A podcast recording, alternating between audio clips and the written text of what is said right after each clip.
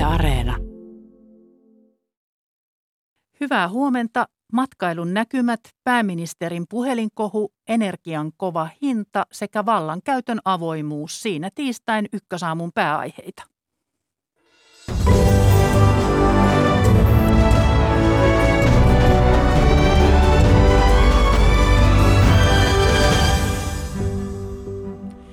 Pilaako Omikron Lapin matkailun joulu- ja talvisesongin ja mitä matkailun turvallisuuteen, turvallisuuden eteen on tehtävissä? Tästä aluksi. Päätoimittaja Raati pui Suomen turvallisuusuhkia, sähkön ja polttoaineiden pilviä hipovia hintoja ja pääministerin virkapuhelimen käyttöä ja koronakäytäntöjä kahdeksan uutisten jälkeen. Ja viimeisellä puolituntisella esillä vallankäytön avoimuus, miksi hallituksen ja virkamiesten päätöksiin liittyvistä sähköpostiviesteistä on median ollut vaikeampaa saada tietoa, onko salailu perusteltua. Nuoret palavat työelämässä nopeasti loppuun. Kolumnisti Tuukka Tervosen mukaan he ovat liian kilttejä. Ja aamun uutis- ja mediakatsauksista vastaa Maria Skara ja minä olen Maria Alakokko. Ja Maria, ensin päivitys uutisiin, ole hyvä. Koronapassin käyttö työpaikoilla saa kansanedustajilta vankkaa kannatusta Ylen kyselyssä. Koronapassin käytön laajentaminen saa vahvimman kannatuksen oppositiopuolue kokoomuksesta. Myös hallituspuolueessa koronapassin käyttäminen työpaikoilla saa laajaa kannatusta – Lähes kaikki oppositiossa olevat perussuomalaiset kansanedustajat sen sijaan vastustavat työpaikan koronapassia jyrkästi. Tällä hetkellä esimerkiksi ravintola voi kysyä koronapassia asiakkailta, mutta ei työntekijältä. Hallitus valmistelee koronapassin laajentamista työpaikoille yhdessä työmarkkinajärjestöjen kanssa. Pääministeri Sanna Marinin toinenkin koronatestitulos on ollut negatiivinen. Hän palaa lähitöihin tänään. Pääministeri Marin vietti lauantai-iltaa helsinkiläisessä yökerhossa ilman virkapuhelintaan, mikä on nostanut keskustelua pääministerin tavoitettavuudesta. Marinille ei saatu illan viettoon toimitettua valtioneuvoston ohjeistusta välttää kontakteja altistuttuaan tartunnalle, kun ulkoministeri Pekka Haavistolla oli todettu tartunta. Marin teki koronatestin seuraavana päivänä sunnuntaina ja toisen eilen. Ja tästä sitten puhutaan kahdeksan jälkeen päätoimittajien kanssa, muun muassa tästä. Eilinen itsenäisyyspäivä on sujunut poliisin näkökulmasta melko rauhallisesti. Helsingin poliisi kertoo, että se teki itsenäisyyspäivän aikana yhteensä 21 kiinniottoa lähinnä mielenosoituksiin liittyen. Itsenäisyyspäivää juhlittiin poikkeuksellisin tavoin jo toista kertaa koronaviruspandemian vuoksi. Muun muassa linnanjuhlat ja puolustusvoimien paraati peruttiin koronavirustilanteen heikentymisen vuoksi. Yhdysvaltain ja Euroopan johtajat ovat yhdessä ilmaisseet tukeaan Ukrainan itsemääräämisoikeudelle ja alueelliselle koskemattomuudelle. Yhdysvaltain presidentti Joe Biden neuvotteli eurooppalaisten liittolaisten kanssa aamuyöllä Suomen aikaa. Bidenin on määrä käydä tänään myöhemmin videokeskustelu Venäjän presidentin Vladimir Putinin kanssa. Venäjä ilmoitti eilen, ettei se odota läpimurtoja Putinin ja Bidenin keskusteluissa. Yhdysvallat ja Ukraina ovat sanoneet, että Venäjä on koonnut kymmeniä tuhansia sotilaita lähelle Ukrainan rajaa ja että hyökkäys voisi alkaa ensi kuussa. Yhdysvallat asettaa Pekingin talviolympialaiset diplomaattiseen boikottiin Kiinan ihmisoikeustilanteen takia. Presidentti Joe Bidenin hallinto on ilmoittanut, ettei se lähetä virallista delegaatiota Pekingin talviolympialaisiin. Boikotista huolimatta yhdysvaltalaiset urheilijat voivat osallistua kisoihin. Ja kerrotaan vielä, että sähkön pörssihinnan ennakoidaan nousevan päivällä uuteen ennätykseen Suomessa ja Baltiassa. Nordpoolin ennusteen mukaan päivän keskihinta on lähes 470 euroa megawattitunnilta, mikä olisi korkein koko Euroopassa. Ja näistä turvallisuus- ja korkeista energian hinnoista puhutaan myös päätoimittajien kanssa kahdeksan jälkeen. Kiitos Maria Skara. Lumi ja joulupukki houkuttavat. Vielä nyt pohjoiseen on tulossa satoja turistilentoja, mutta tyssääkö omikronin pelko ja mahdolliset uudet rajoitukset turistien tulon? Miltä näyttää pohjoisen ja Lapin hiihtokeskuksissa ja matkailukohteissa, joissa sesonki on alkamassa? Tervetuloa johtaja Kristiina Hietasaari Visit Finlandista. Kiitos. Visit Finlandin tavoite on saada Suomeen lisää matkailijoita ulkomailta. Kuinka vaikea rasti tämä on juuri nyt, kun pelko omikronia kohtaan kasvaa ja hallitus on valmiudessa ottaa käyttöön jopa hätäjarruasetuksen jo ennen joulua, mikä mahdollistaisi sitten yhtenäisiä rajoituksia koko maahan ja niistä ei välttämättä enää voisi vapautua edes koronapassilla, niin, niin mitäs tuumailet tästä? No kyllähän nämä uhkakuvat aika pelottavia on. Me todellakin odotetaan tästä tulevasta sesongista nyt pientä pelastusta tälle toimialalle, joka on, on lähes kaksi vuotta nyt kärsinyt todella merkittävästi. On tosi ilahduttavaa, että, että Suomi kiinnostaa maailmalla ja meillä on tulossa niin kuin jopa paikoin ennätysmäärä charterlentoja pohjoiseen ja, ja koko talvikausi näyttää, ei pelkästään tämä joulukuu, vaan koko ta- talvikausi näyttää niin kuin suhteellisen hyvältä. Mutta kyllähän me kaukana ollaan vielä niistä normaaliajoista, että jos ajatellaan niin kuin esimerkiksi lentovarauksia nyt tämän vuoden aikana tammi-lokakuun välillä, niin me ollaan miinus 80 prosentissa niin kuin normaaliaikaan verrattuna. Ja, ja vielä sitten näitä tuleviakin varauksia, kun katsotaan, niin me ollaan yli 40 prosenttia vielä miinuksella tuonne ensi kevään niin huhtikuun loppuun asti. Mutta Kuusamossa oltiin tällä hetkellä edellä ennen, jos katso, verrataan ennen korona Joo, onneksi näitä, näitä tota valopilkkujakin ö, alkaa näkyä siellä täällä ja, ja on, on tiettyjä ma- markkinoita, niin kuin ö, Iso-Britannia, joka on tässä talvimatkailussa hyvin vahva ja, ja Ranska näyttää todella positiiviselta ja Espanjassa jopa Suomea myyviä matkajärjestäjien talvi, talvitarjonta Suomeen on, on paikoin jopa loppuun myynty, että, että kyllä Suomi kiinnostaa. Se on hyvä. Lapin sairaanhoitopiirin infektiotautien ylilääkäri Markku Pruuas. Hyvää huomenta Rovaniemelle. Hyvää huomenta. Perjantain jälkeen 23 koronakuolemaa ja yli 3400 tartuntaa. Mikä on koronatilanne Lapissa nyt, kun ulkomaisten matkailijoiden joulusesongin pitäisi olla kiihtymässä? No Rovaniemen tilanne on huonontunut nopeasti, eli Rovaniemen kaupungin eh, ilmaantuvuus on tällä hetkellä yli 300 per 100 000 kahden viikon jaksolla, mutta muualla Lapissa tilanne on edelleen rauhallinen. Että Rovaniemi on poikkeus. No minkälainen riski matkailijamäärien kasvu on Lapin koronatilanteelle mielestäsi?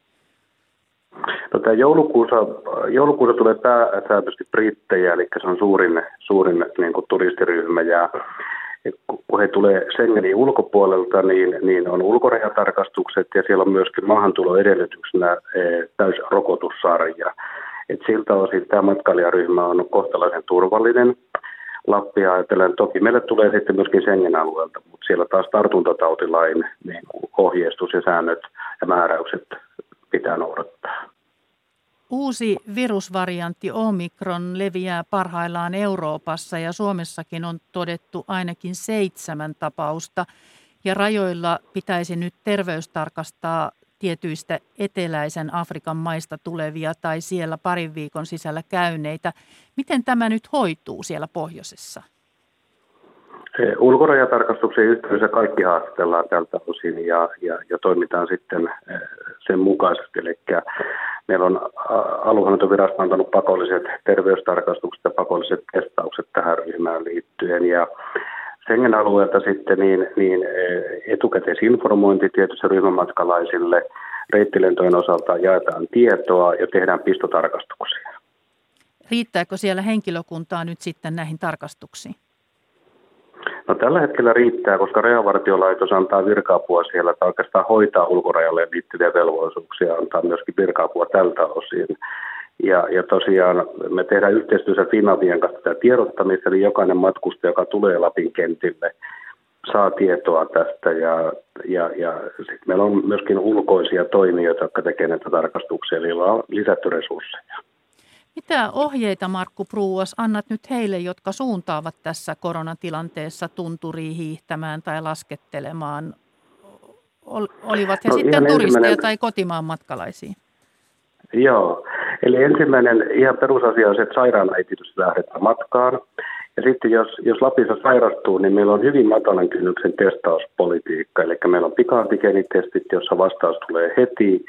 Ja kehotamme oikeastaan niin kuin, niin kuin käymään testeissä, oli sitten rokotettu tai ei. Ja, ja sitten tietysti myöskin on muistettava se, että, että eh, haetaan sitä rokotteita vielä ja lähdettäisiin rokotettuna liikenteeseen. Ja alueella on edelleen käytössä sitten myöskin nämä, nämä laajat eh, maskisuositukset ja nämä perushygieniaohjeistot tietysti, tietysti turvavälit, käsihygienia. Että tuntuu siltä, Markku Pruuas, että luotat siihen, mitä toimia nyt on käytössä ja että, että tämä pelaa tämä tarkastus ja että tilanne on kohtuullisen hyvän nyt tätä tulevaa turismia ajatellen. Ja Lapissa on tehty erittäin hyvää yhteistyötä niin kuin yritysten ja yhteisön kanssa ja meillä on todellakin niin kuin erittäin laaja testauskäytäntö ja meillä jäljitystyö toimii kyllä edelleen hyvin, että olen luottavaisen mielin, että me pärjäämme kyllä Kiitos tällä, tällä Lapin sairaanhoitopiirin infektiotautien ylilääkäri Markku Pruuas ja, ja toivotaan, että kaikki toimii siellä näin. Kiitos sinulle. Kiitos, kiitos, hei. Ja Kristiina Hietasaari, sinä olet Visit Finlandista ja tosiaan houkuttelette Suomeen matkai, matkailijoita ja edistätte matkailualaa. Matkailuala on todella paljon kritisoinut näitä matkustusrajoituksia. Ovatko nämä rajoitukset, mitä meillä nyt on, niin mitä mieltä, mitä mieltä niistä nyt olette, mitä tässäkin kuultiin? Tällä hetkellä sanoisin, että Suomen rajoitukset on, on aika hyvin linjassa myöskin muiden maiden ää, rajoitusten kanssa. Että tietenkin just johtuen tästä omikronista ja tilanteen heikkenemisestä, niin, niin joka maalla on rajoituksia ja ne ymmärretään ja, ja ne hyväksytään. Mutta tietysti meillä on ollut haastetta siinä, että, että näistä rajoituksista ja ni, niihin liittyvistä muutoksista niin, niin on, on kommunikoitu aika heikosti Suomessa viranomaisten taholta ja meillä on ollut todella vaikeaa välittää sitä tietoa tuonne maailmalle. Ja, ja tota, siihen tietenkin toivotaan, että, että näitä päätöksiä voitaisiin tehdä hyvissä ajoin, niin ne ei saisi olla liian niin kuin pitkäaikaisia. Että esimerkiksi tässä vaiheessa niin, niin täytyisi pystyä pitämään sillä lailla niin kuin, ä, tilanne äh, tilanteen tasalla olla, että, että, että ei määrätä etukäteen vaikka koko kevään kestäviä rajoituksia, koska jos sitten tilanne paranee, niin, niin sitten voitaisiin niin kuin helpottaa myöskin näistä, näistä nykyisistä rajoituksista. No kumpi vaikuttaa merkittävämmältä esteeltä, tämä viruksen pelko vai matkustusrajoitukset? Sekä että. E, en osaa sanoa, että kumpi on vahvempi. Että kyllä ihmiset on aika turvallisuushakuisia ja, ja selvästi nähdään, että, että ää, kun matkakohdetta valitaan, niin sillä on e, erittäin suuri merkitys, että miten turvalliseksi se kohde koetaan.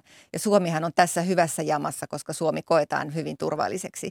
Mutta sitten kun meillä on ollut ää, tämän covidin aikana niin kuitenkin ää, ehkä muuta Eurooppaa tiukempia rajoituksia, niin se on kyllä myöskin pantu sitten negatiivisesti merkille, että, että on, on tullut sellaista ajatusta, että Suomi ei ole välttämättä kovin matkailumyönteinen maa, koska tota, meillä on pidetty kiinni näistä omista rajoituksista eikä noudatettu yhteisiä EUn linjauksia. Mutta meillä siis ilmeisesti se, että täällä niin väljästi asutaan ja tilaa on, niin tekee myös sen, että, että tämä koetaan turvalliseksi. Juuri näin. Meidän vahvimmat vetovoimatekijät liittyy luontoon ja siihen, että täällä oikeasti on, on tilaa ja ei tarvitse pelätä niin kuin suuria ihmismassoja. Ja tietenkin myös se, että, että yhteiskunta toimii, että jos sitten sattuu jotakin, niin, niin ei tarvitse sillä lailla pelätä, etteikö täällä hoitoa saa. No on ilmennyt eri puolilla myöskin matkustusraivoa, kun on kamppailtu koronatodistuksen lataamisen, maahantulolomakkeiden, QR-koodien ja epäselvien ohjeiden kanssa. Ja nyt taas tulee tämä Omikron. Niin, tuota, niin on, onko tässä mitään keinoa selkeyttää tätä koko hommaa? Onko mitään semmoista mielessä, millä tätä voisi saada helpommaksi? No varmaan on pohdittu niitä helpotuksiakin ja, ja moni asiahan on tietysti laista riippuvainen, että ei, ei niitä noin vaan niin kuin pystytä varmaan niin kuin oikaisemaan, mutta, mutta tärkeää tietenkin on, on se, että, että ihmisiä kohdeltaisiin niin yksilöinä, että ei tehdä tällaisia, niin kuin meillä oli tämä liikennevalomalli, joka oli äärimmäisen monimutkainen – vaan että, että se, että, että on kaksi rokotusta, niin, niin pitäisi riittää. Ja, ja sitten se, että, että tulee se ihminen mistä tahansa päin maailmaa, niin jos hänellä on todistaa ne samat asiat kuin nyt vaikka EUn sisällä, niin, niin kyllähän se pitäisi päteä. Että nythän me käydään paljon keskustelua esimerkiksi siitä, että miten kohdellaan vaikka USAsta tulevia tai tuolta Aasiasta tulevia matkailijoita Suomessa, joilla ei ole EUn koronapassia. Eivätkö he pääse ravintoloihin syömään lainkaan, kun heillä ei ole ö, tätä EUn koronapassia. Että tällaiset asiathan pitäisi niin kuin mahdollisimman nopeasti kyllä hoitaa, että jos sä pääset Suomeen, niin ilman muuta sä pääset sitten täällä myöskin niihin paikkoihin, joihin muuten vaadittaisiin sitten koronapassia. Minkälainen merkitys tällä joulumatkailulla ja myöhemmin talvi- ja kevätmatkailulla on Suomen kansantaloudelle? Hirveän tärkeä merkitys. Kaik- Entä rahallisesti? Rahallisesti, siis kaiken kaikkiaan kansainvälinen matkailuhan tuo Suomeen vuosittain yli 5 miljardia euroa. Ja, ja se, on, se on enemmän kuin metsätalous, se on huomattavasti enemmän kuin elintarviketeollisuus. Eli matkailu on meille todella merkittävä toimiala ja, ja työllistää, tai työllisti ennen koronaa niin 154 000 ihmistä. Eli puhutaan niin kuin merkittävästä toimialasta, joka on käytännöllisesti katsoen ollut aika lailla seistässä tässä viimeiset kaksi vuotta. Otetaan tässä välissä puhelu jälleen Rovaniemelle joulupukin kotiluolaa Santaparkkia ja Arctic Treehouse-hotellia pyörittävä yrittäjä Ilkka Länkinen. Hyvää huomenta. Hyvää huomenta. Erityisesti brittejä Suomen Lappi on houkutellut joulun aikaa ja nyt Britanniassa pelätään, että maahantulorajoituksia siellä tiukennetaan vielä ennen joulua. Onko tämä vaikuttanut mitenkään? Näkyykö, onko peruutuksia tai mitään teillä tapahtunut? On ja näkyy päivittäin, eri peruutuksia tulee ja menee ja siirretään ja se on ihan semmoista jatkuvaa, mutta semmoinen yhteinen piirre tässä on havaittu syksyllä, että aina kun meillä on valtiovalta ja jotain viestiä, niin se näkyy sitten meillä välittömästi melkein samana päivänä varaustilanteesta. No miltä nyt näyttää sitten joulusesonkin? Kuinka epäselvä tilanne tässä hetkessä on, että tiedättekö, että mikä on varmaa ja mikä epävarmaa? Näyttää, näyttää todella hyvältä, eli kaikki meidän yksilölliset jouluelämykset on käytännössä loppuun myyty. Eli semmoinen megatrendi on, että kaikki vieraat haluaa yksilöllisiä, turvallisia elämyksiä. Mutta sitten muutamia päiviä on ollut esimerkiksi vilkkaampia kuin matkustus vuonna 2019, mikä oli huippuvuosi. Et siellä on selkeästi semmoinen patoutunut tarve ja halu matkustaa, että se ei ole kadonnut mihinkään. Entä sitten koko jo, talvisesonkin?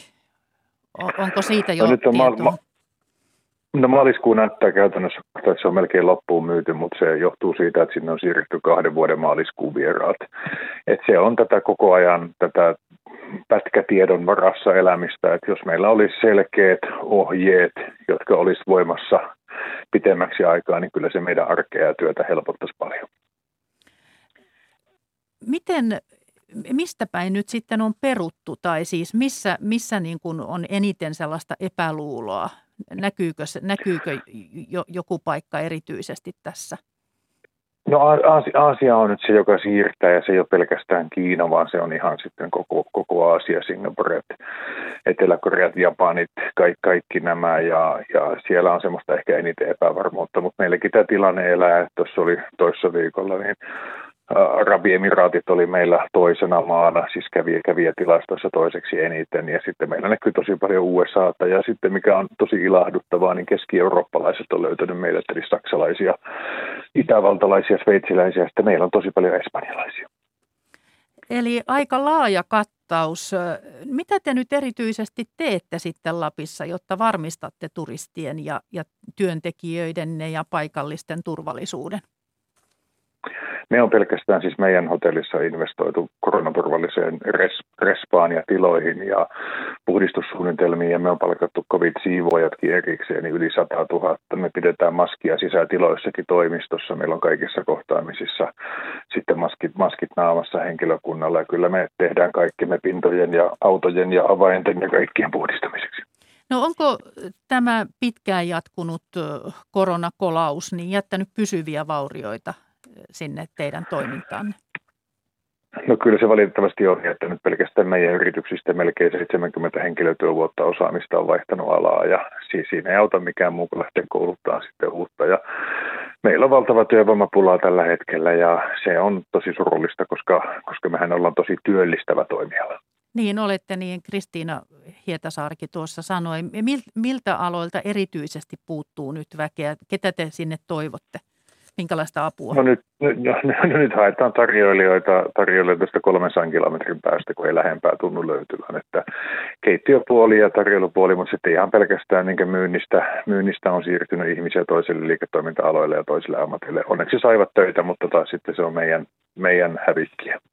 No viime talvena kotimaan matkailu pelasti sesonkia, niin miltä se nyt näyttää, että tulevatko ihmiset myös kotimaasta sinne ahkerasti?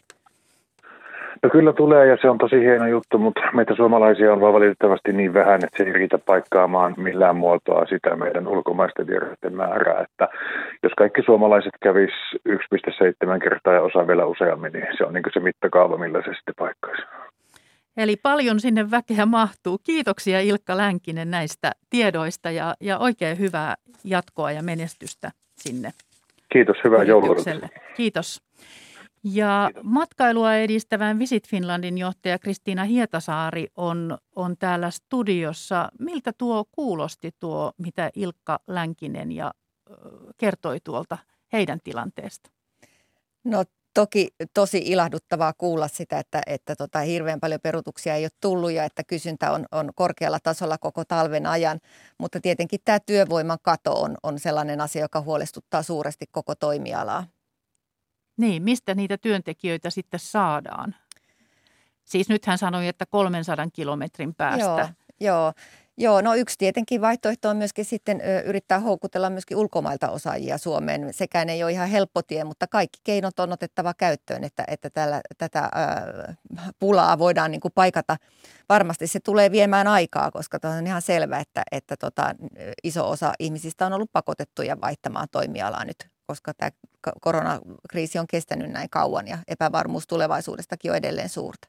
Kun tuossa tuli nyt esille, että Arabiemiraateista, USAsta, Keski-Euroopasta on tulossa ihmisiä, aasialaiset vähän empivät, niin, niin kertooko se siitä, että mitä Visit Finland on tehnyt markkinoidessaan Suomea, että meidän markkinoinnissa on onnistuttu, kun on aika laaja kattaus, ettei olla yhden maan varassa tässä turismissa? Ehdottomasti kyllä joo. Me ollaan, ollaan tässä muutamia vuosia sitten laajennettu sitä kohdemarkkinoiden valikkoa, missä me toimitaan.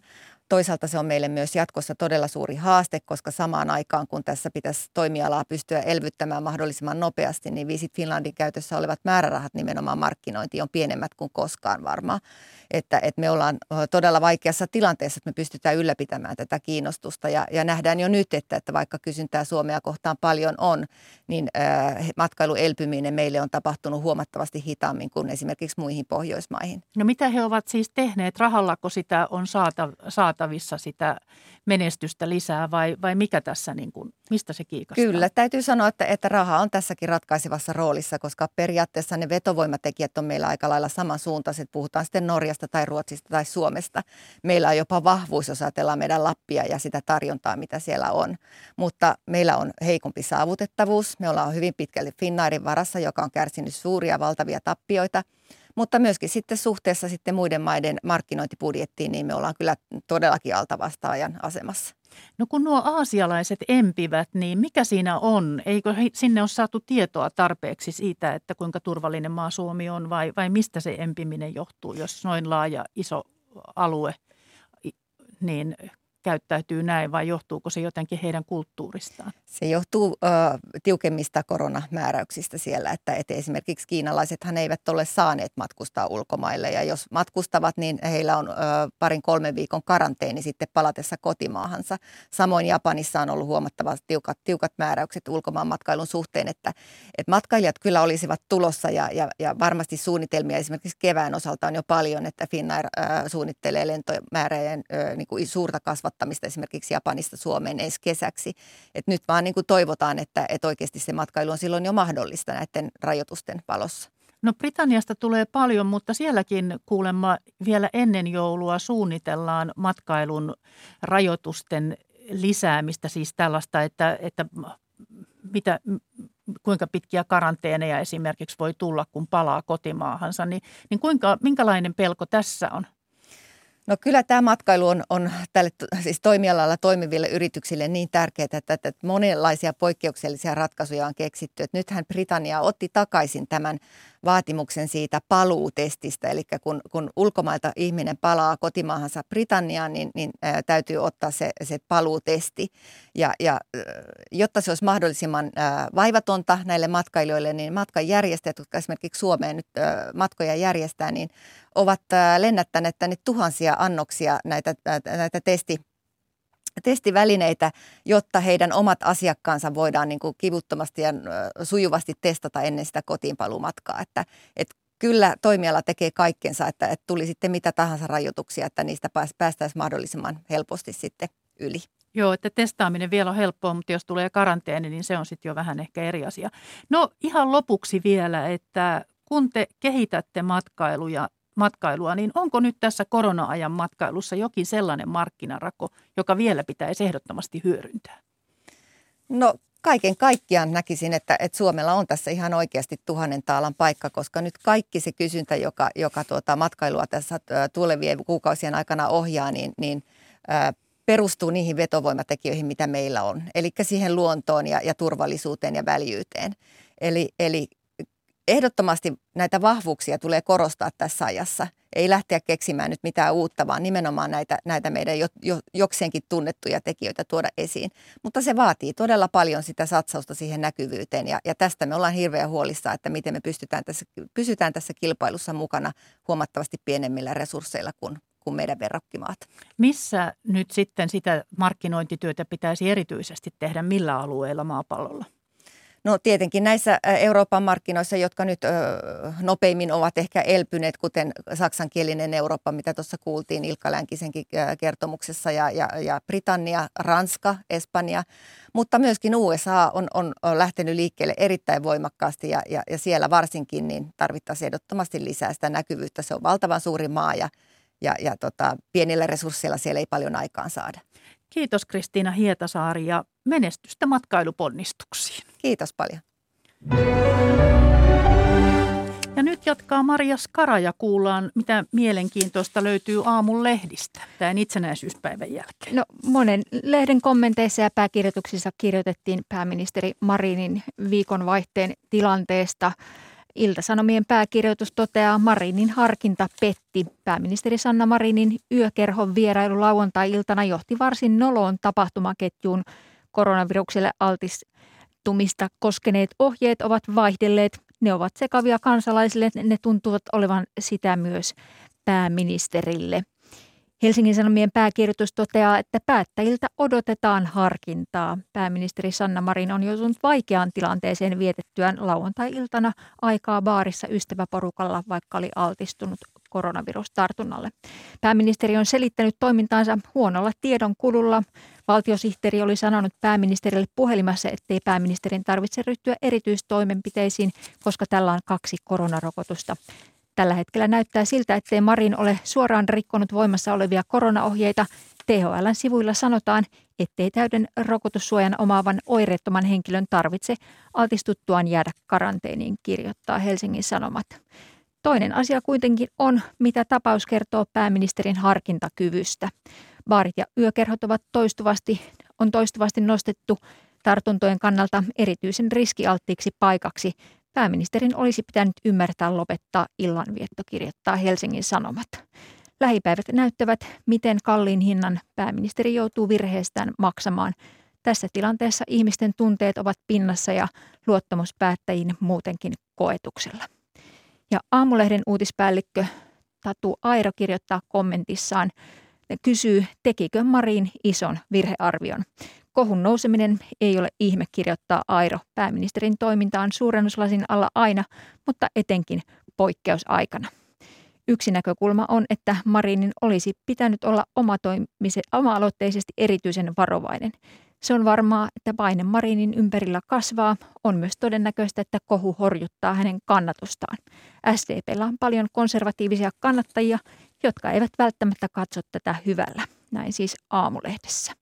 Myös uutissuomalaisen uutispäällikkö Matti Pietiläinen ruotii tätä tilannetta ja kirjoittaa, että tilanteessa on, oli ainekset kansalaisten ihmeksy, ihmettelyyn ja paheksuntaan, koska aiemmin viikolla hallitus linjasi koronarajoitusten kiristymisestä ja johtavat poliitikot ovat peräänkuuluttaneet kansalaisilta vastuullisuutta ja malttia pitkin epidemiaa. Ja symbolisesti vahvempaa päivää kuin itsenäisyyspäivä viestikohun ajankohdaksi ei löydy.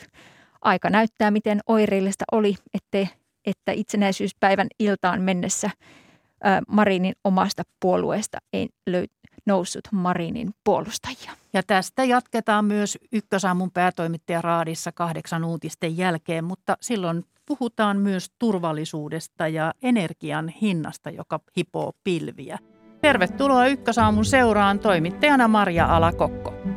Päätoimittaja Raati arvioi tuota pikaa pääministeri Sanna Marinin virkapuhelin asiaa ja koronakäytäntöjä sekä turvallisuustilannetta ja energian pilviä hipovaa hintaa. Puolelta mediakatsaus, sitten puhumme korona-ajan vallankäytöstä.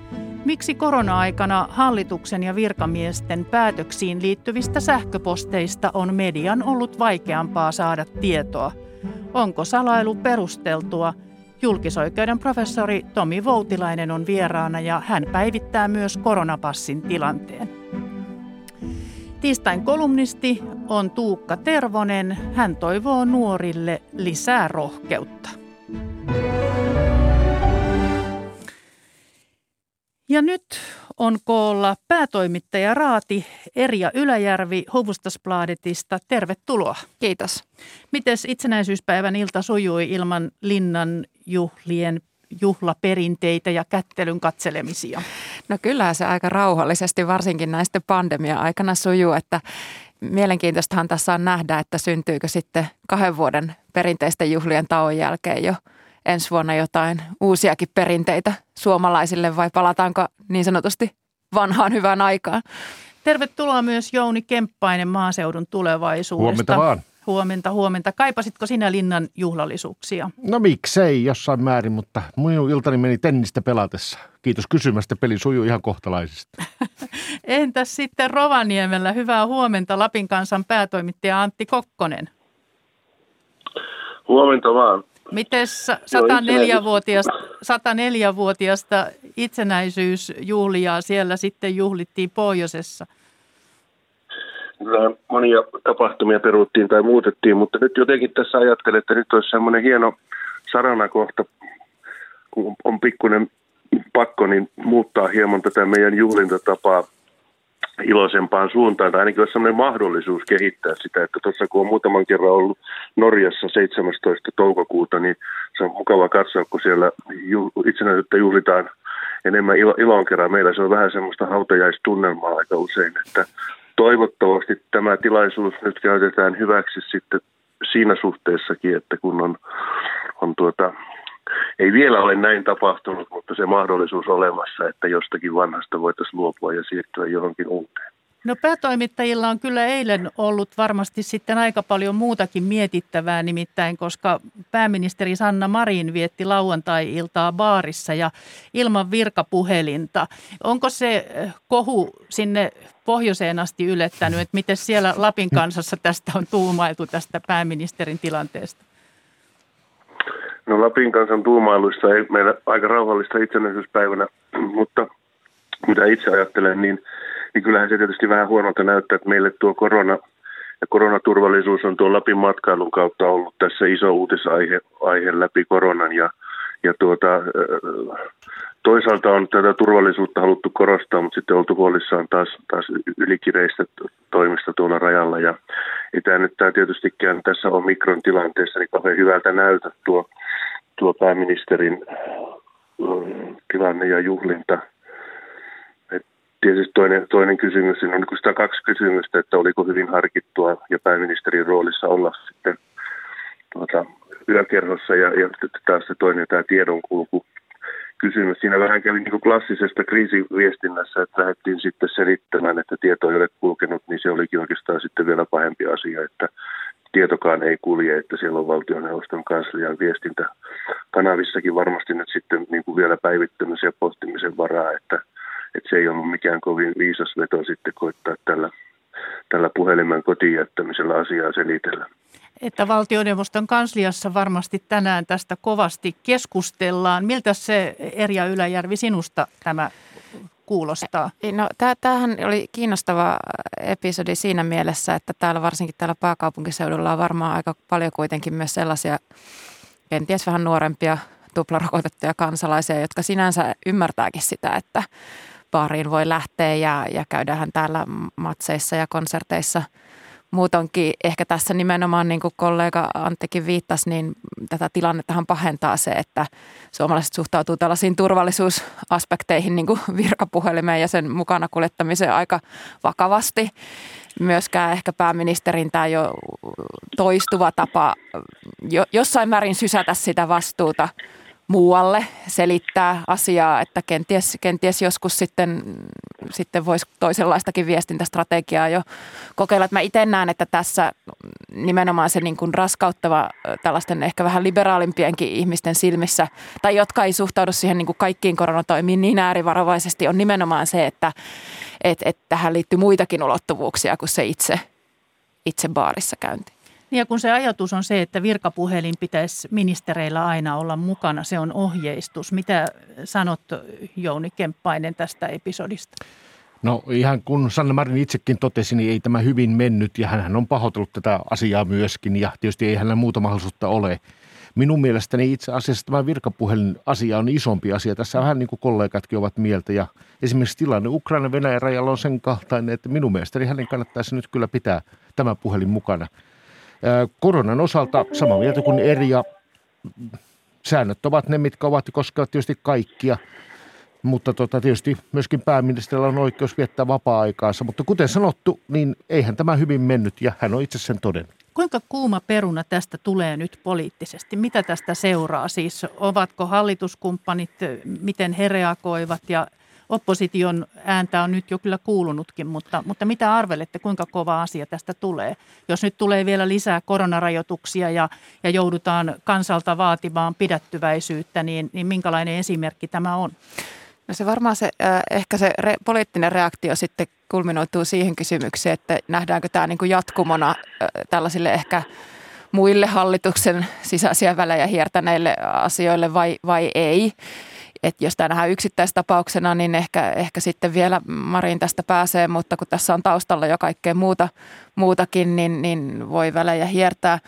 Toinen ulottuvuus on sitten tietysti se, että aika hiljasta jo eilen oli tuolla Demarien omalla rintamalla, että kyllä sieltä niin kuin harvassa on ne, jotka sitten julkisesti tätä viimeisintä käännettä enää nousisi puolustamaan, että semmoinen Demarien sisäinen keskusteluhan tässä on myös hyvin kiinnostava. Sinänsä ei kyllä kuulunut vielä sieltä avointa kritiikkiäkään, että pikemminkin hiljasta vielä. Antti Kokkonen, onko sinulla lisättävää tähän? No eipä juuri. Tietysti nyt ainakin ensitietojen mukaan niin kukaan hallituskumppanista ei ollut halunnut tästä, tästä sen isompaa numeroa tehdä, mutta kyllähän se aina näkyy myös siellä hallituksen sisäisessä tämmöisessä valtatasapainossa, että taas niin kuin kortteja on muiden käsissä vähän enemmän, että, että tietyllä tavalla heikentää kuitenkin pääministeriasemaa jollain tavalla tämmöisessä, se on semmoista epävirallista, epävirallista tuota, valta-asetelmaa, mikä on aina olemassa kaikissa poliittisissa tilanteissa. No nähtäväksi nyt sitten jää, mitä tässä tapahtuu, mutta varmasti tämä perinpohjin käsitellään tässä lähipäivinä. Tuota, tuossa Itsenäisyyspäivän alla viisi nuorta miestä vangittiin Pohjois-Satakunnassa ja heitä epäillään terroristisen teon suunnittelusta. He edustavat poliisin mukaan äärioikeistolaista suuntausta, jossa yhteiskunta nähdään vihollisena. Kertokaa ihan lyhyesti, että, että mitä päätelmiä tästä pitäisi tehdä? Mitä te ajattelette, Jouni Kemppainen? No kysymys on varmaan hyvin marginaalisesta uhasta ja markkinaalisesta ryhmästä. Ja jollain tavalla minut tuli nyt kuitenkin mieleen, että tämä ilmeisesti tämmöinen suomalainen järjestelmä nyt tässä toimii, että tämmöinenkin on nyt sitten havaittu ja siihen on puututtu ihan niin kuin kuuluu. Muuten minun mielestäni kansainvälisessä terrorismissa edelleenkin tietysti kannattaa katsoa myöskin sitä kokonaisuutta ja sitä, että millä tavalla kansainvälinen terrorismi Suomeen kenties sitten on tulossa tai ei. Mutta totta kai tämä on myöskin mielenkiintoinen ja, ja valitettava asia, että tämmöistä Suomessa on. Onko lisättävää Erja Yläjärvi? Joo, no ehkä vähän, vähän kollegasta poiketen, niin mietin, että toimiiko järjestelmä hmm. sitten kuinka ripeästi, kun, kun kuitenkin uutistietojen mukaan niin Kankaanpään suunnalla lainausmerkeissä kaikki ovat tienneet, minkälaisesta porukasta on kyse. Onko sitten kaikki tienneet, kuinka vakavista valmisteluista on kyse tuskin, mutta että et, et, kyllähän tämä sellaisia niin kuin kysymysmerkkejä herättää, että et, et, onko tällaisia muuallakin tämän ideologian, niin kuin tästä on nyt kuitenkin merkkejä ollut jo vuosikausia, että, että tämänkin kaltainen niin kuin ääri-ideologia Suomessa on. Että et mielellään, mielellään ainakin itse niin kuin kuulisi sitten virkavallaltakin vielä vähän enemmän siitä, että, että on, onko tämä nyt todella yksittäistapaus vai, vai, niin, vai kuinka suurena se riski nähdään? Mutta tämäkin ryhmä tietysti on ollut tarkkailu siitä jo pari vuoden aikaa, että siihen viittaa nyt Joo, tällä, jo, että tämä on, heitä tämä on seurattu totta. ja, ja niin kuin kuuluu. Tämä on totta. Antti Kokkonen, onko lisättävää vielä tähän?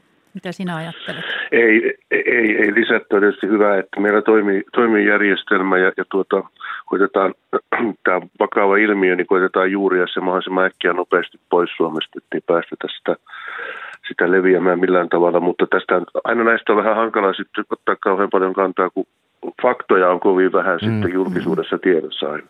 Aivan. Jouni Kemppainen jo tuossa viittasikin tuonne Ukrainan rajatilanteeseen. Suomi päättää lähiaikoina, eli lähimmän kahden viikon aikana tässä noin 10 miljardin hävittäjähankinnasta ja turvallisuustilanne Euroopan rajoilla tosiaan herättää huolta ja se on myös Venäjän ja Yhdysvaltain presidenttien puheenaihe tänään videokokouksessa. Kuinka itsenäisenä te näette Suomen päätöksenteossa, kun meillä on NATO-ovi auki, mutta, mutta Venäjä, ja, ja Venäjä ei halua Suomen ja Ruotsin liittyvän, niin minkälaisia ajatuksia tämä on herättänyt, Jouni Kemppainen?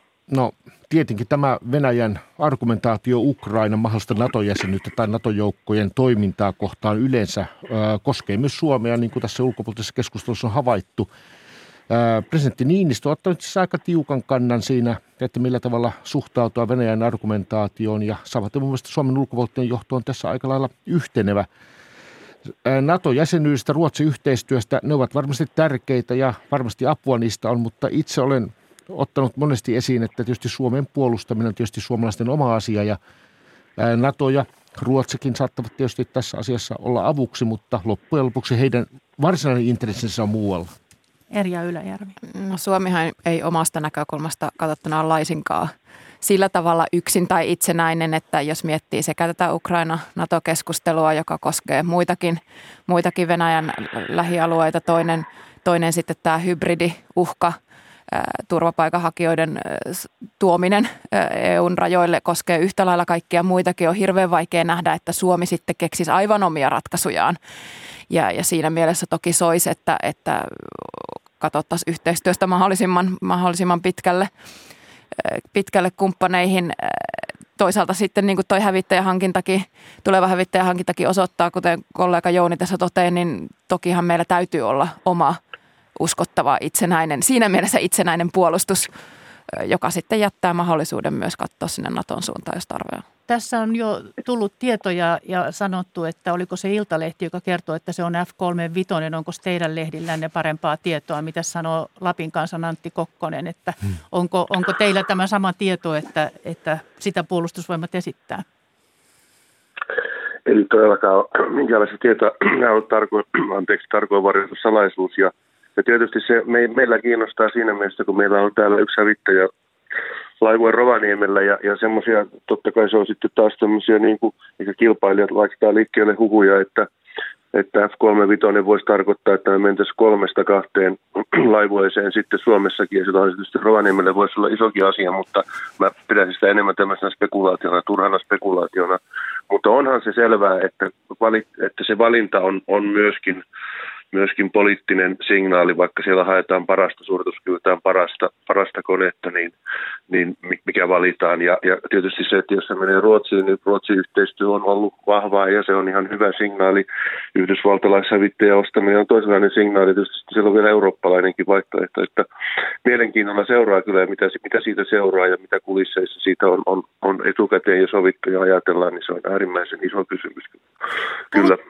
Puhutaan sitten vielä metsästä ja energiasta, nimittäin isoja päätöksiä on luvassa myös EU-ssa koskien metsiä ja ydinvoimaa, kun hiilestä halutaan eroon. Ja on esitetty, että jopa 30 prosenttia Suomen metsistä pitäisi suojella ja että valtio korvaisi menetykset metsänomistajille.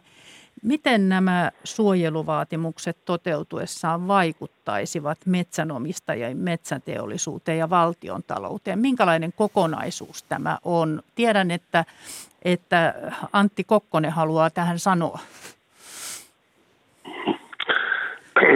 Ei tietysti mitään erityistä henkilökohtaista intressiä ole, mutta tuota, huolestuttavaltahan se kuulostaa siinä mielessä, että että Suomessa on kuitenkin jo kohtuullisen hyvin suojeltu, suojeltu metsiä ja se, että tähän tulisi todella kalliiksi sitten, että jos mentäisiin mekaanisesti siihen 30 prosenttiin Suomessakin. Äh, siinä on kaksi puolta. Toinen on tietysti se, että se maksaisi siis itse suojelu, mutta sitten tämä metsätalous kuitenkin on Suomelle erittäin edelleenkin, vaikka ei ehkä niin iso kuin takavuosina, niin erittäin tärkeä niin elinkeino ja, ja erityisesti tietystikin sitten se kerrannaisvaikutuksina on tuolla syrjäseudulla niitä harvoja, millä, millä leipää vielä, vielä niin kuin ihmiset pystyy ansaitsemaan, että siellä on, on tietysti puunkorjuuseen ja, ja koko ketjuun liittyen työpaikoistakin kysymys, että se on, se on hyvin monitahoinen ja ainakaan tämmöinen niin kuin mekaaninen, mekaaninen jonkun prosentin tuijottaminen ja sen perässä, perässä tuota intomielellä mukaan lähteminen ilman tarkempia laskelmia niin ei ole, ei ole Suomen etu kyllä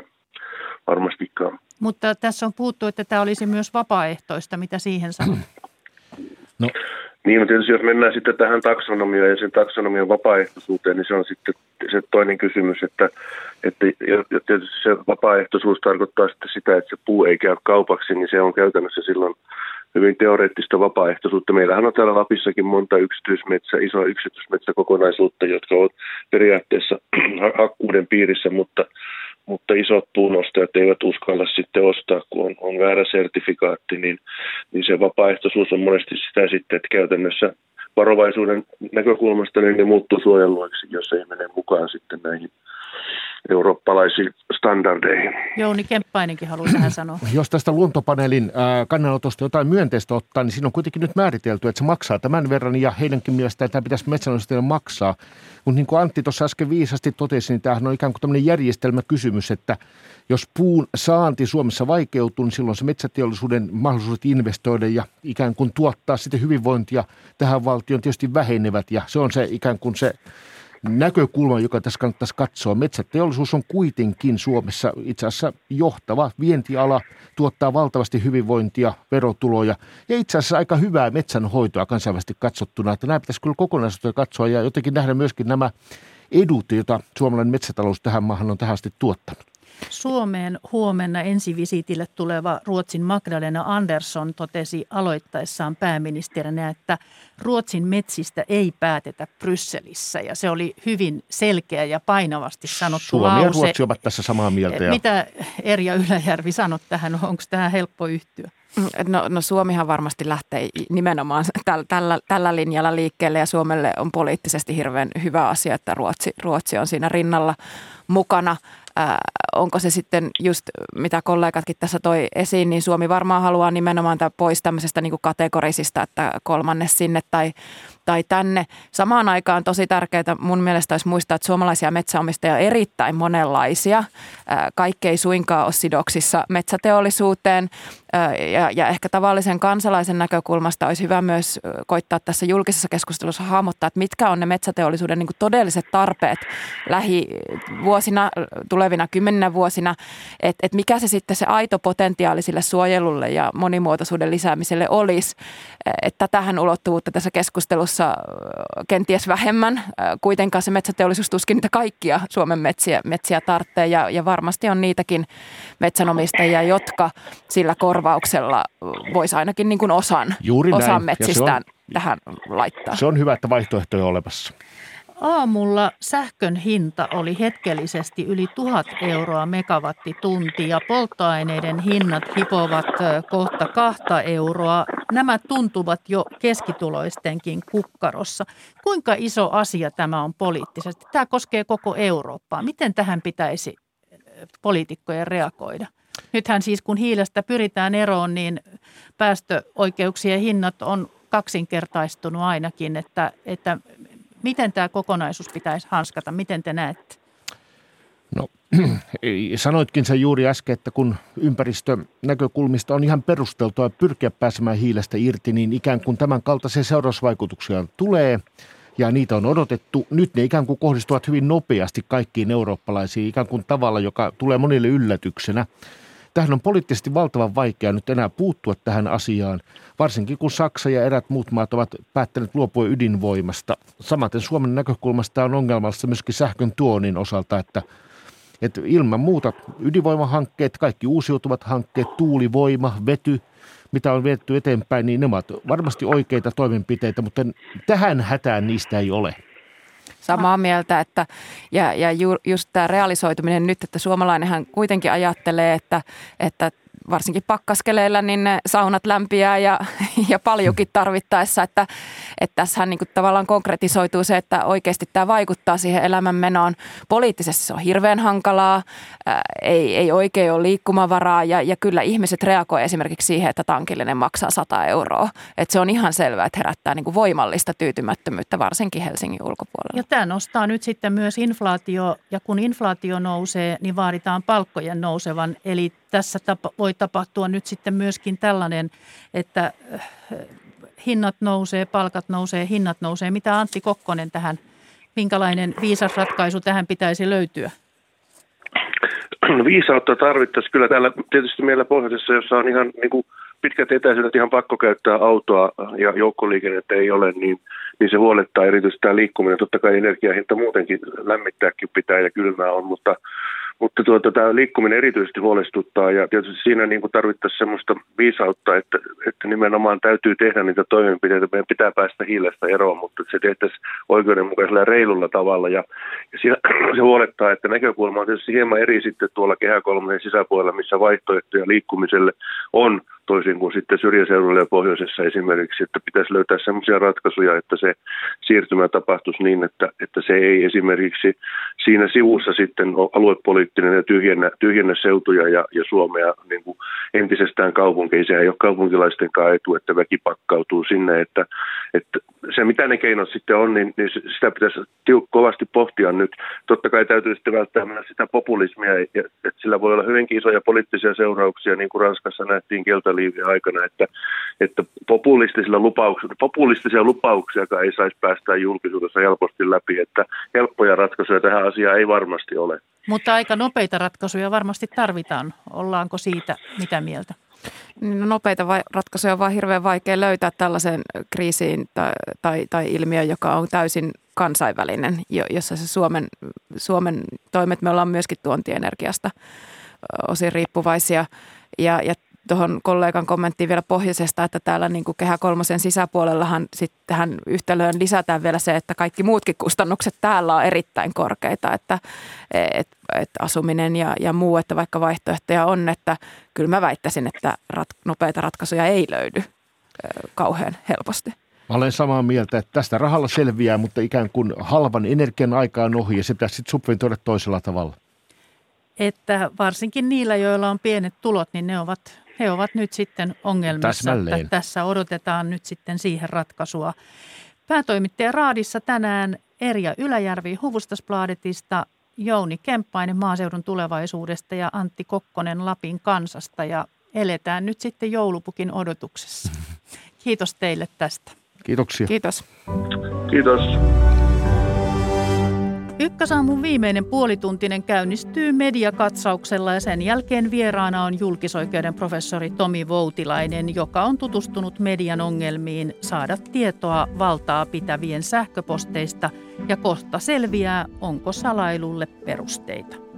Tuukka Tervonen on kolumnissaan huolissaan nuorten kiltteydestä. Maria Skara, mitä mielenkiintoista on löytynyt somesta ja lehdistä? No aloitetaan sieltä lehdistä ja palataan tähän taksonomia-teemaan, josta tekin jo keskustelitte, eli kestävän rahoituksen asetukseen. Uutissuomalaisen politiikan toimittaja Juha Honkonen kirjoittaa näkökulmassaan, että taksonomia-asiassa nukuttiin jo vuonna 2019. Ennuste näyttää myrskypilviä, pahaa tuulta ja ehkä jopa sumutusta. EUn talous- ja rahoitusasioiden neuvosto päättää Suomen takajaloilleen saaneesta taksonomia-asetuksesta. Siinä maatamme hirttää erityisesti linjaus, joka säätelee sitä, minkä on kestävää metsänhoitoa. Honkonen kirjoittaa, että kritiikkiä on luvassa, muuten hyvä, mutta Suomi ajoi kyseisen menettelytavan itse läpi ollessaan EUn puheenjohtajamaana kaksi vuotta sitten. Silloin ei purnattu ja nyt on liian myöhäistä. Puheenjohtajana Suomi neuvotteli parlamentin ja komission kanssa tuloksen, jonka mukaan taksonomiasta päätetään delegoituna säädöksenä. Suomi tiesi siis jo kaksi vuotta sitten, että vastustaakseen taksonomiaa Suomen pitäisi saada taakseen jäsenmaiden määrä enemmistö. Ei ollut oppositio skarppina kaksi vuotta sitten, kirjoittaa Honkonen. EU-asetuksen asetukset kiertävät eduskunnan suuren valiokunnan kautta, eivätkä esimerkiksi kokoomuksen tai perussuomalaisten kansanedustajat nostaneet taksonomian menettelytavasta meteliä. Taksonomian äänekäs vastustaminen on nyt joko paha myöhästyminen sisäpolitiikkaa vaalien alla tai molempia, toteaa uutissuomalaisen politiikan toimittaja Juha Honkonen. Ja Kauppalehden kolumnissa Ossi Kurkisuonio kirjoittaa myös ää, taksonomiasta hänen mukaansa keskustelu alkaa muistuttaa jo farssia. Ydinvoimariippuvainen Ranska ja maakaasuriippuvainen Saksa ovat vääntäneet kättä siitä, kumpi on vihreämpää, tai voisiko molemmat energiamuodot leimata vihreäksi. Jos tavoitteena on antaa sijoittajille ohjeellinen luokitus siitä, mitkä hankkeet Euroopassa ovat vihreitä ja siten houkutella investointipääomia, niin tällainen poliittinen suhmurointi on omiaan vain romahduttamaan koko taksonomian uskottavuuden. Kurki Suonio kirjoittaa siitä, kuinka Ruotsissa on runsaasti vesivoimaa ja rakenteilla tuulipuisto.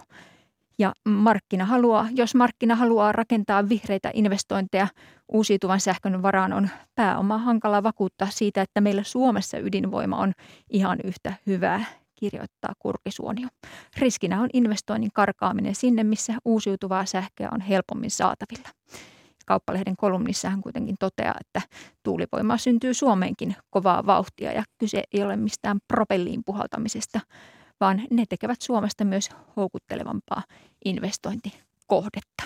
Se on varmasti ihan totta, mutta näin pakkassäillä tuntuu, että tuuli ei puhalla ja moni sanookin, että silloin sitä ydinvoimaa sitten on pakko olla, että saa nähdä, mitä siinä todella tapahtuu, että ja kuinka vielä se on. Twitteristä muutama nosto liittyen hallituksen koronatesteihin.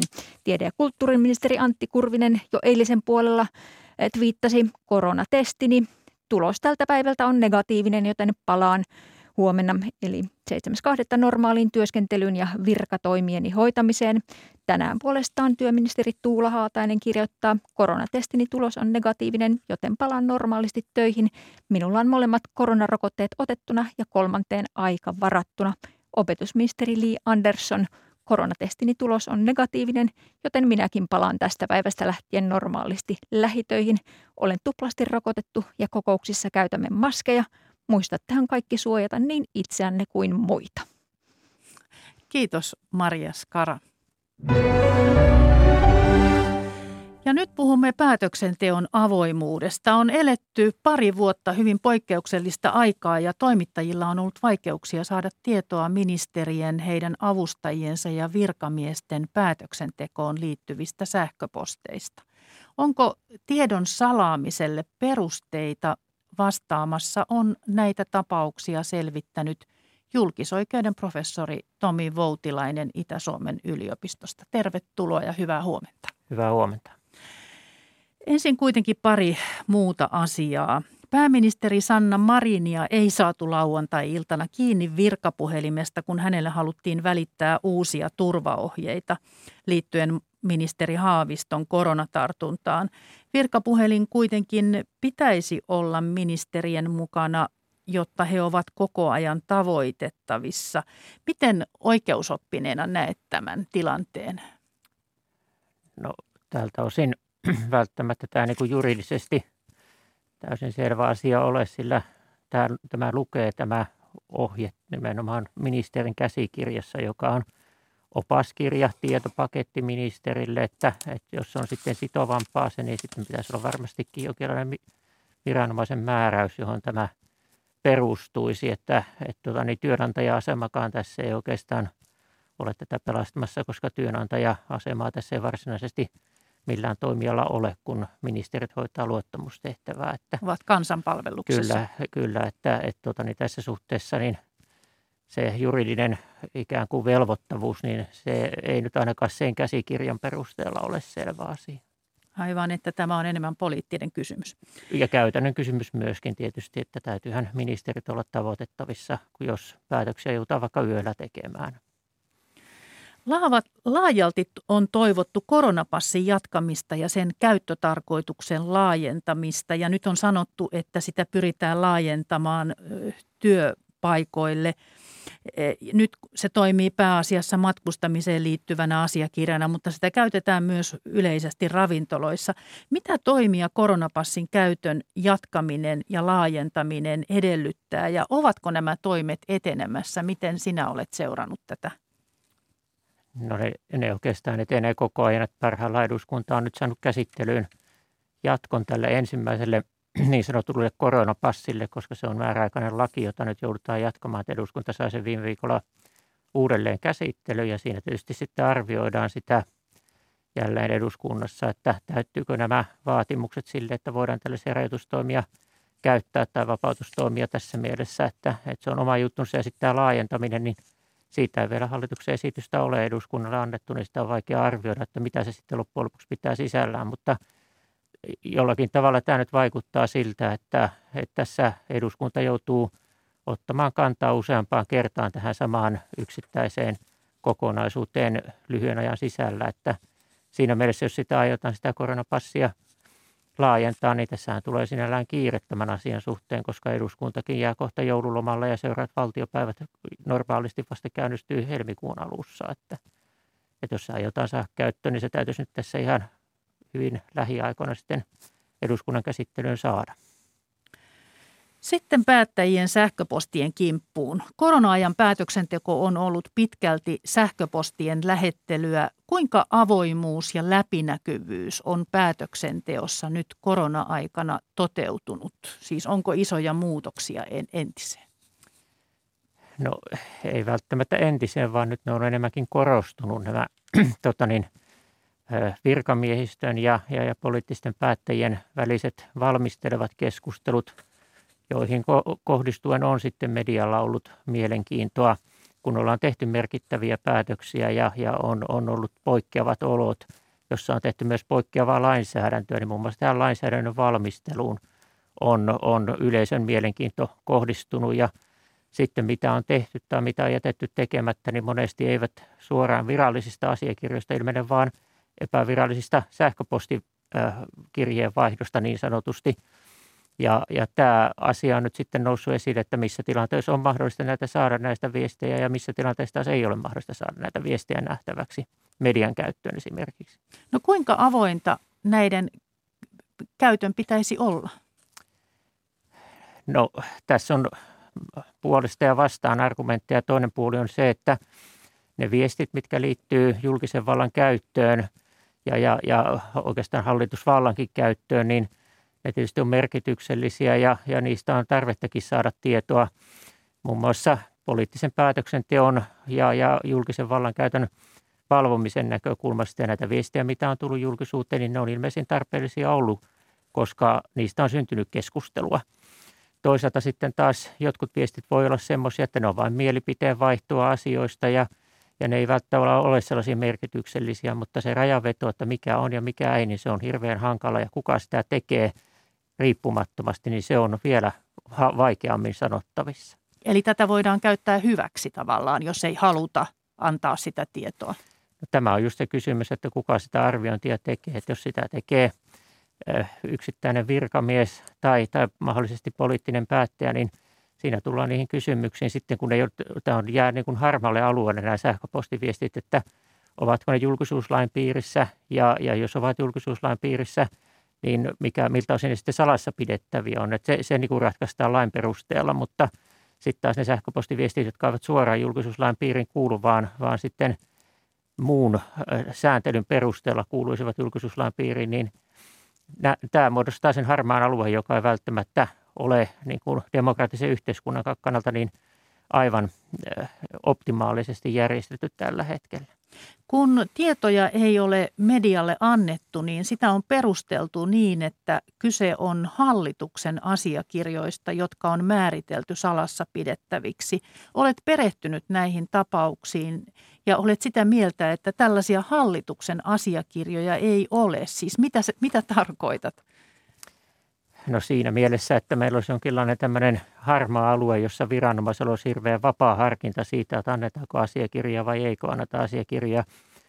Nyt jos katsotaan, että ne asiakirjat on semmoisia, että ne täytyy arkistoida niin kuin on annettu määräyskin lukunottamatta tällaisia yksityisluonteisia viestejä, jotka koskevat nimenomaan ministerin ja heidän avustajiensa sähköpostiviestejä, niin ne kuuluu julkisuuslain piiriin ja jos niistä halutaan evätä tiedonsaantioikeus, sen pitäisi perustua suoraan laissa oleviin säännöksiin ja käytännössä salassapitosäännöksiin koska julkisuuslaki lähtee siitä, että ne asiakirjat, jotka pitää arkistoida, siis tämmöiset, jotka ovat suoraan ole viranomaisasiakirjoja, niin ne on, on, sitten kuuluvat julkisuuslain piiriin, jos tämmöinen arkistointivelvollisuus on olemassa ja tämmöinen määräys on annettu, että tämmöinen kirjeenvaihto tai sähköpostiviestintä on arkistoitava.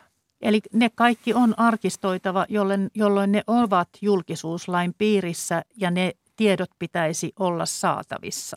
Kyllä näin on, tai sitten jos ei niitä tietoja voida antaa, niin sitten se edellyttäisi, että siihen on joku rajaava säännös olemassa, eli salassapitosääntely lähinnä.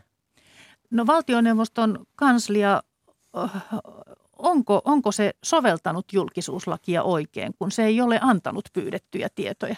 Tomi Voutilainen. No tässä on vähän vaihtelevat käytännöt, että välillä niitä sähköpostiviestejä on annettu ja välillä taas ei ole annettu, että – että se, se, että mitä ne on ne tiedotusvälineiden saamat vastaukset, niin niissä vedotaan kielteisissä vastauksissa juuri näihin hallituksen asiakirjoihin. Mutta jos kysymys on näistä ää, valtioneuvoston kanslian tarkoittamista hallituksen asiakirjoista, niin ne ovat juuri niitä arkistoitavia asiakirjoja, jotka ovat viranomaisen hallussa ja viranomaisen palveluksessa olevan laatimia, jolloin ne kyllä kuuluvat julkisuuslain soveltamisen piiriin, jos ne tämän hallituksen asiakirja – käsitteen alle menee, joka, jollaista meillä lainsäädäntö ei esimerkiksi tunne ollenkaan.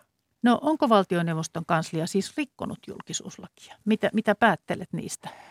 No hirveän vaikeaa on löytää tukea sille julkisuuslaista sille tulkinnalle, että ne olisi jollakin tavalla viranomaisen laajassa harkinnassa, että annetaanko vai eikö anneta. Tähän liittyy ihan käytännön ongelmakysymys, että kenellä on oikeus ministerin poliittisten avustajien tai ministerin sähköpostilaatikkoon yleensäkin. Kuka niitä voi mennä sieltä katsomaan, koska siellä on myös luottamuksellisen viestinnän suojan piiriin kuuluvia asiakirjoja ja meille ei tämmöistä toimivaltaa lainsäädännössä ole annettu, että viranomainen voisi mennä luottamuksellisen viestinnän suorin piiriin kuuluvia asiakirjoja katselemaan, jos viranomainen ei ole siinä viestinnän osapuolena. Ja tämä harmaa alue on juuri sitä, että kuka sitä tekee, sitä arviointia ja millä toimivallalla. No eikö valtioneuvoston kansliassa sitten osata soveltaa julkisuuslakia? Vai, vai miksi siellä on, jos nyt ymmärsin oikein, että julkisuutta on kavennettu?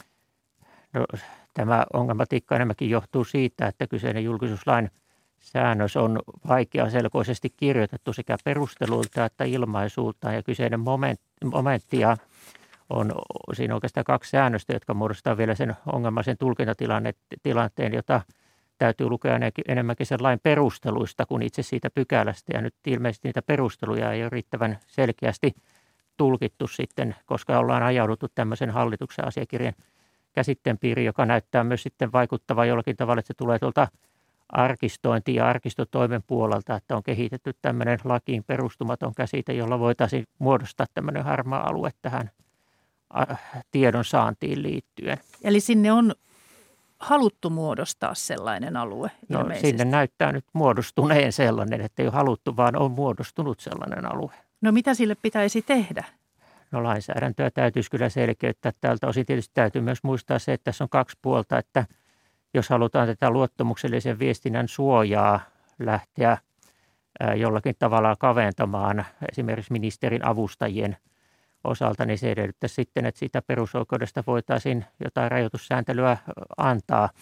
Ja taas se ei välttämättä ole ihan yksinkertaista, koska sellaista perustetta tällaiselle rajoitukselle ei ole, ellei sitten katsota laajemmin, että viranomainen on näissäkin tilanteissa sitten viestinnän osapuoli, jolloin mm-hmm. silloin ei ole kysymyksessä luottamuksen viestinnän suojan piiriin mutta, muuttamisesta. Mutta Tomi Voutilainen, siis pääsääntö on se, että nämä asiakirjat pitäisi olla julkisia.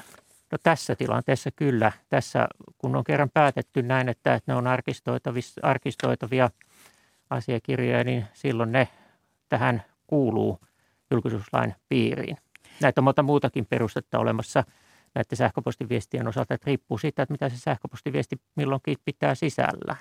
No Iltalehden analyysissä 18. tammikuuta katsottiin, että valtioneuvoston kanslia luovuttaa pääministerin sähköposteja valikoidusti ja vain silloin, kun niistä on poliittista hyötyä Sanna Marinille. Kuinka tulkinnallisia julkisuuslaki ja arkistolaki ovat? Voiko niitä käyttää siis näin nyt hyväksi? No näköjään voidaan käyttää, kun niitä on käytetty. Mutta sinällään se, että, että meillä pitäisi perusoikeusmyönteistä tulkintaa käyttää kyllä lainsäädäntöä tulkittaessa. Ja nyt kun kerran on menty arkistoimaan, tähän ei koske kaikkia viranomaisia eikä kaikkia viranomaisten asiakirjoja tai sähköpostiviestejä, vaan tämä koskee nyt nimenomaisesti näitä sähköpostiviestejä, joita on menty nyt määräämään, että ne pitää arkistoida lukunottamatta tällaisia yksityisluonteisia viestejä, että se on hyvin laaja kokonaisuus, mitä esimerkiksi näiltä kyseisiltä toimijoilta, ministereiltä ja ministerin avustajilta sähköpostiviestiä pitäisi sitten arkistoida, joka taas sitten johtaa siihen niin, että julkisuuslaki tulee sovellettavaksi jo ennen kuin ne on edes arkistoitu ne asiakirjat. No koronapäätösten julkisuudesta keskusteltiin viime vuoden toukokuussa, kun valtioneuvoston kanslia kieltäytyi ensin julkaisemasta koronakoordinaatioryhmän sähköpostiaineistoa. Sitten pääministeri Marin kehotti luovuttamaan kaikki tiedot, joita ei ole määritelty salaisiksi ja sen seurauksena lähes kaikki asiakirjat julkaistiin. Miltä tämmöinen vääntö näyttää julkisuuslain kannalta, Tomi Voutilainen? Pääministerikö tässä teki päätöksen? ei näitä, nämä ei ole mitään poliittisia päätöksiä, vaan ne on ihan juridisia, juridiseen tuota niin, tulkintaan liittyviä asioita. Tätähän ei pitäisi politiikkaa näiden asiakirjojen julkisuuteen sotkea ollenkaan. Että, että siinäkin oli hyvin erikoinen tulkinta, että kysymyksessä oli viranomaisessa kokoontuva ö, työryhmä, jossa tuotiin asiakirjoja, jotka viranomaisen palveluksessa olivat, olivat laatineet, että, että ei siinä sinällään – ihan selvä tapaus, jossa nyt tulkinta oli hyvin erikoinen, että sitä lähdettiin tulkitsemaan jollakin tavalla, että kysymyksessä ei ole niin kuin viranomainen, joka siinä kokoontui, mutta siinä oli useita viranomaisia, jokainen viranomainen omien tehtäväalansa liittyen asiakirjoja sitten laatinut, jotka eivät olleet mihinkään pelkästään sisäiseen työskentelyyn tarkoittuna, vaan viranomaisten väliseen ko- koordinoivaan työhön, jossa kenties sitten vaikutettiin poliittiseen päätöksentekoonkin jopa. No jos nyt sitten halutaan jotain tietoa salata, niin mitä se edellyttää? Ihan lyhyesti. Salassapitosäännöstä, nimenomaista salassapitosäännöstä. Tai, tai toinen vaihtoehto sitten on, että, että ne asiakirjat eivät vielä ole valmiita siihen tarkoitukseen, johon ne on tarkoitettu. Tai kolmas vaihtoehto sitten on näiden sähköpostiviestien osalta, että jos ne halutaan pitää julkisuuslain ulkopuolella, niin ei, ei pidä sitten lähteä muita kuin tällaisia viranomaisia asiakirjoja, ei pidä lähteä määräämään arkistoitavaksi. Onko vallankäyttö meillä mielestäsi Tomi Vuotilainen demokraattista? Käytetäänkö sitä oikein tässä avoimuusmielessä? No pääosiltaan kyllä, mutta meillä on aika paljon kyllä tapauksia, missä nimenomaan julkisuuslain noudattamiseen liittyen viranomaisesta riippumatta on ongelmia. Se ilmenee, että meillä on varsin paljon laillisuusvalvojien ratkaisuja, joissa julkisuuslain soveltamisesta on, on moitteita annettu sekä sitten hallintotuomioistuimissa sadoittain tapauksia vuosittain käsitellään asiakirjan julkisuuteen liittyviä kysymyksiä. No mitä päätelmiä voi tehdä, jos sähköposteja ei luovuteta? Eikö se jo herätä epäilyjä, että päätöksenteossa on jotain hämärää, jos ei siis ole tämmöistä, että on määrätty pidettäväksi salaisena? No tämä tietysti herättää aina kysymyksiä, että miksi niitä tietoja sitten annetaan, jos ne on kerran määrätty arkistoitavaksi ja jos niihin julkisuuslaki tulee sovellettavaksi, niin sitten pitäisi löytyä joku yksi, yksinkertaisesti yksi selvä säännös, joka estää sen tiedon saannin. Kuinka iso remontti nyt sitten pitäisi tehdä, kun sanoit, että, että täällä on epämääräistä tämä julkisuuslain käyttö, niin, niin miten, se, miten sitä pitäisi rukata? Pitäisikö koko laki uudistaa, Tomi Voutilainen? No se olisi syytä nyt, ja nythän tällä hetkellä on käynnissä julkisuuslain uudistaminen, mutta se on monivuotinen hanke ja sen lopputulokset sitten aikanaan näyttää, miten sitä uudistetaan, mutta rohkeutta toivon sen lain, lain uudistamiseen, koska jotkut tietyt perusratkaisut julkisuuslaissa, niin ne on 1950-luvulta ja 90-luvun lopussa säädettynä, niin esimerkiksi 90-luvun lopussa vielä tällaista kuin sähköpostia, niin sitä ei käytetty tässä määrin, mitä nyt käytetään. Meillä on kaikki skypeet ja pikaviestipalvelut ja muut vastaavat tekstiviestit myöskin, niin, niin, niin niidenkin osalta pitäisi arvioida, että mitkä niistä on sitten sellaisia, jotka kuuluu julkisuuslain soveltamisen piiriin, jo, ottaen huomioon julkisuusperiaatteen tarkoitukset että aika iso urakka pitäisi hoitaa.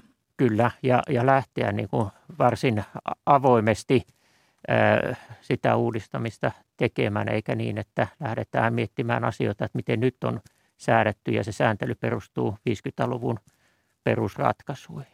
Kiitoksia julkisoikeuden professori Tomi Voutilainen ja mukavaa päivänjatkoa. Kiitos sama. Tiistain kolumnisti on vapaa toimittaja Tuukka Tervonen. Hän sanoo, että nykynuoriso on liian kilttiä eikä siitä seuraa mitään hyvää. Jo muinaiset roomalaiset sen tiesivät. Nuoriso on aina pilalla.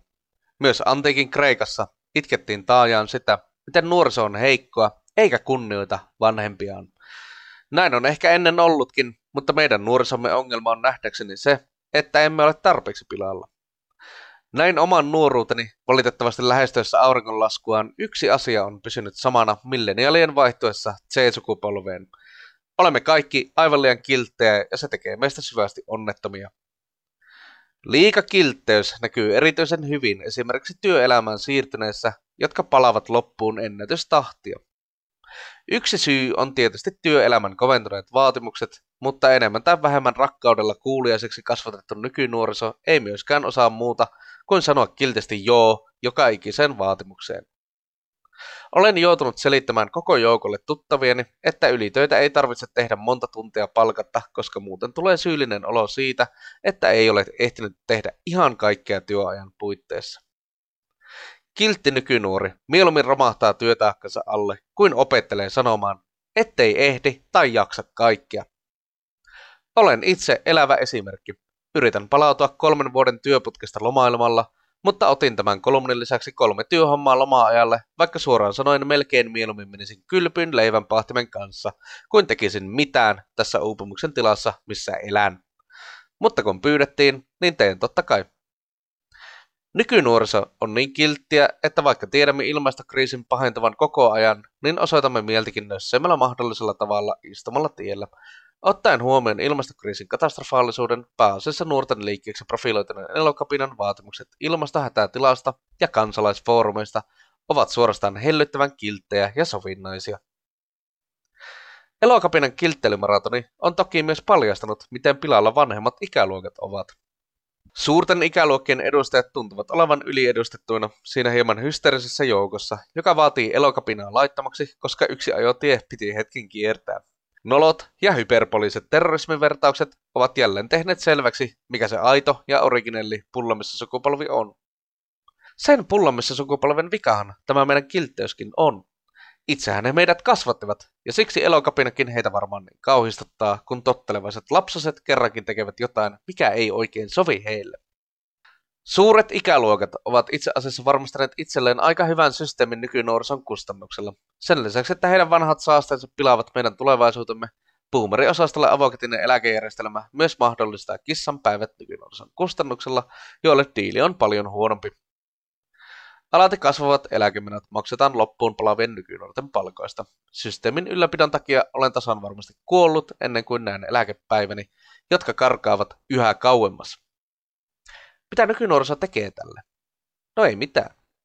Olemme liian kilttejä korjataksemme rikkinäisen eläkejärjestelmämme ja itse asiassa kansanedustajien joukosta löytyy nuorisoa, joka on valmis lappamaan lisää rahaa eläkeläisille meidän sukupolvemme tilannetta pahentaakseen. Vuosikymmenen opiskelijaliikkeessä pyörittyäni olen todennut, että emme osaa pitää lainkaan puoliemme. Esimerkiksi pääosin nuorista koostuvat opiskelijat on ajettu entistä ahtaammalle, opintorahaa laskettu opintoaikaa kiristetty ja vaatimuksia tiukennettu. Sadoista tuhansista koostuvat opiskelijajärjestöt ovat sinä aikana lähinnä saaneet aikaan vain paheksuvia blogipostauksia vaikkapa mellakoiden tai lakkojen sijasta. Syl hurraa kun puheenjohtaja Annika Nevanpää on päässyt muutaman kerran tänä vuonna telkkarin puhumaan puolestamme, mutta mitäpä se auttaa, kun joka päivä media on täynnä vanhoja puhuvia päitä, jotka puolustavat fossiiliosaston oikeuksia. Kansleri Otto Bismarck oli oikeassa aikoina sanoessaan, kiltit lapset eivät vaadi mitään. Kiltit lapset eivät saa mitään. Olipa hauska kolumni. Tiistain kolumnistina oli siis vapaa toimittaja Tuukka Tervonen. Ja tätä lähetystä ovat kanssani tehneet Marja Skara ja Matti Konttinen ja tuottajana Tarja Oinonen ja äänitarkkailijana Panu Vilman.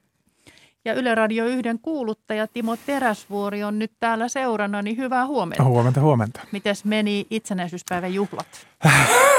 Hiljaisesti. no mitäs mainostat, mitä Yle Radio yhdessä no mainostan, on tulossa? No mainostan itsenäisyyspäivän juhlia, sillä Radion Sinfoniaorkesterin eilinen juhlakonsertti kuullaan täällä radiossa 19.30. Ai. Ja sitten mainostan planeettavaluuttaa, joka pitää sisällään typen ja fosforin oikeudet ja ravinnekaupan. Se on ainakin ehdotus siitä Tiedeykkösessä 12.10. Oho, sehän kuulostaa mielenkiintoiselta.